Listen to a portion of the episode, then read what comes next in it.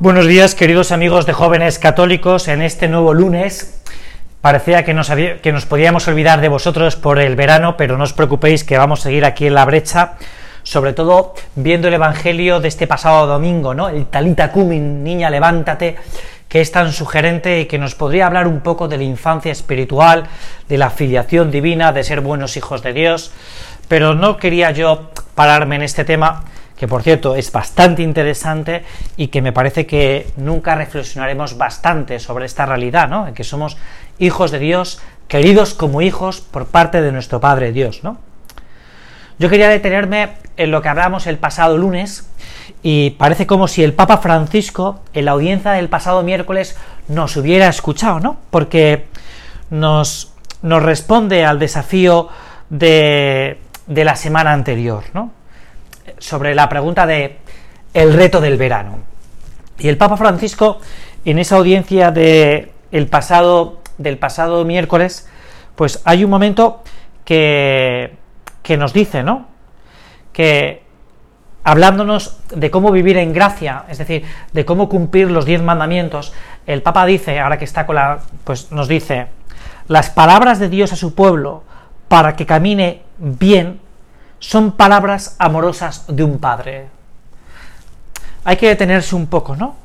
Las palabras de Dios a su pueblo para que camine bien, esto es, las palabras que nos pronuncia, que, que nos da en el monte Sinaí, es para que el pueblo, el pueblo, cada uno de nosotros, camine bien. Es decir, viva en la felicidad.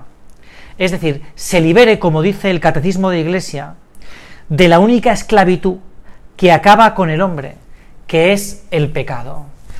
Es decir, Jesucristo, Dios Padre, lo que quiere cuando nos da los mandamientos es liberarnos de la única esclavitud. Es decir, cuando vivimos los mandamientos, nos encontramos más libres, porque aprendemos, y esta es la clave de esta meditación, y esta es la clave de nuestra vida, aprendemos a amar Viviendo los mandamientos aprendemos a amar. La libertad, que es esa capacidad para amar, y para poder amar hay que vivir libre, y no se puede vivir libre cuando uno es esclavo de sus pasiones, de sus pecados. Por eso, lo primero que hace Dios en la historia de la salvación con su pueblo elegido, y esto es muy interesante, lo primero que hace es liberarlo libera a Israel del yugo de Egipto.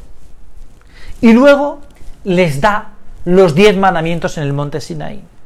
Es decir, para que puedan emprender el camino del amor, tienen que estar libres, pero libres de las ataduras. Y el Papa con una expresión que a mí me ha encantado. Dios primero salva y luego pide. Dios primero te salva y luego te pide. Párate, ¿no? Porque esto es lo que hace Dios. Dios lo que hace es que te ama primero y luego lo que pide, como pide cualquier amor, es una cierta correspondencia. Oye, responde al amor que yo te he dado, que es como nos pasa en el amor humano, como hacen nuestros padres con sus hijos, como hacen nuestros amores. Nos aman y luego nos dicen, ¿y tú qué? ¿Y tú qué? Lo, lo que hace el Señor es muy sencillo. Primero me libera y luego me dice, oye, ahora lo que tienes que hacer es recorrer el camino del amor. Si te das fija, si te das cuenta, los mandamientos no nos esclavizan, sino lo que hace es que nos liberan, porque nos enseñan a amar. Amar a nuestros padres, amar a nuestros amigos, amar a todos los hombres y amar a Dios. Los diez mandamientos es la escuela del amor. La escuela del amor. Los vemos como prohibiciones, los vemos como obligaciones. Y realmente lo que es es el camino, la autopista de la felicidad, porque es la autopista del amor, ¿no? De hecho, si tú te fijas, por ejemplo, en el cuarto mandamiento, honrarás a tu padre y a tu madre, cuarto mandamiento, no es ni el séptimo ni el octavo, sino el cuarto, es el que va después de los tres primeros mandamientos del amor a Dios. Pues a quien nos está indicando, quien nos indica a Dios que debemos querer en primer lugar, es a nuestros padres, aquellos que ejercen la paternidad. Y además, como dice el catecismo, nos dice el modo en el que tenemos que quererles. Con honor y afecto. oye, me está enseñando un camino del amor. Lo que pasa es que a veces yo me he quedado en esa parte negativa de los mandamientos, en esa carga que es, bueno, es que esto tengo que hacerlo. No, mira, no es que tengas que hacerlo, es que tienes que amarlo, que es distinto. El amar no es hacer. Es verdad que haciendo amo, pero lo importante es el concepto del amor, ¿no? Claro, imagínate luego el, resto de los mandamientos a partir del cuarto mandamiento. Amar a nuestros amigos y a todos los hombres, que se concreta en el respeto a la vida de los demás, a su dignidad corporal y espiritual, a serles leales porque no les engañamos, a no codiciar sus bienes para apropiármelos. ¿yo? Oye, es el camino del amor, es el camino del amor, ¿no? Es decir, el gran reto de este verano, como es el gran reto de nuestra vida, es dar un salto en el amor viviendo con mayor profundidad los diez mandamientos. Porque este es el problema. El problema tantas veces es que yo me quedo en la superficialidad, en, bueno, en lo que dicen, sin darme cuenta de lo que hay detrás. Que es lo que nos viene a decir el Papa. Oye, lo que nos viene a decir es, oye, profundice usted un poco en esto, ¿no? Profundice en darse cuenta de que es el camino de la felicidad. Y este es el gran desafío, porque nos podríamos quedar en decir, como también señalábamos la semana pasada, en cumplir, en cumplir. Y no se trata de esto, ya que esto solo nos convertiría en, unas, en unos santos, como dice el Papa en la exhortación apostólica última, licuados, aguados. Y Dios lo que pide es que seamos esos santos, esa clase media de la santidad, como dice el Papa, ¿no? Que se manifiesta en una cosa tan sencilla como nos viene a explicar también el Papa y tan bonita, ¿no? Que es cuando estamos en una conversación con una amiga, con un amigo, y se empieza a criticar a alguien, nosotros sepamos cortar esa conversación lógicamente. Lógicamente, porque nos imaginamos a Jesús en esta tierra criticando a sus apóstoles, por muy rudos que sean. Nos lo imaginamos a Jesucristo perdonando, disculpando, perdonando, porque Jesús, como muy bien dice en el Evangelio, como el Padre me amó, yo también os he amado a vosotros. Es que la vida de Jesús es la encarnación de los diez mandamientos, porque es la escuela del amor, el ejemplo del amor. Es decir, que a veces nos quedamos con las enseñanzas de Jesús tan profundas, ¿no? Las parábolas, lo que le enseña. Pero la verdadera vida de Jesucristo es esa vida en los mandamientos, ¿no? Lo que hace Jesús es amar, es amar, es amar. Claro, eso me lleva a eso, a cortar esa conversación. No me imagino un buen cristiano, y ninguno, y a veces lo hemos dicho así en los buenos... No es, no es nada cristiano criticar a los demás. Por ejemplo, digo, un ejemplo como podría ser otros muchos, ¿no? Y esto es lo que vemos que han encarnado también, pues han encarnado los santos. Los santos lo que han hecho es encarnar los diez mandamientos, la escuela del amor, lo que han vivido los santos. Son los diez mandamientos. Eso es, en profundidad, en profundidad, en grandeza, en magnanimidad.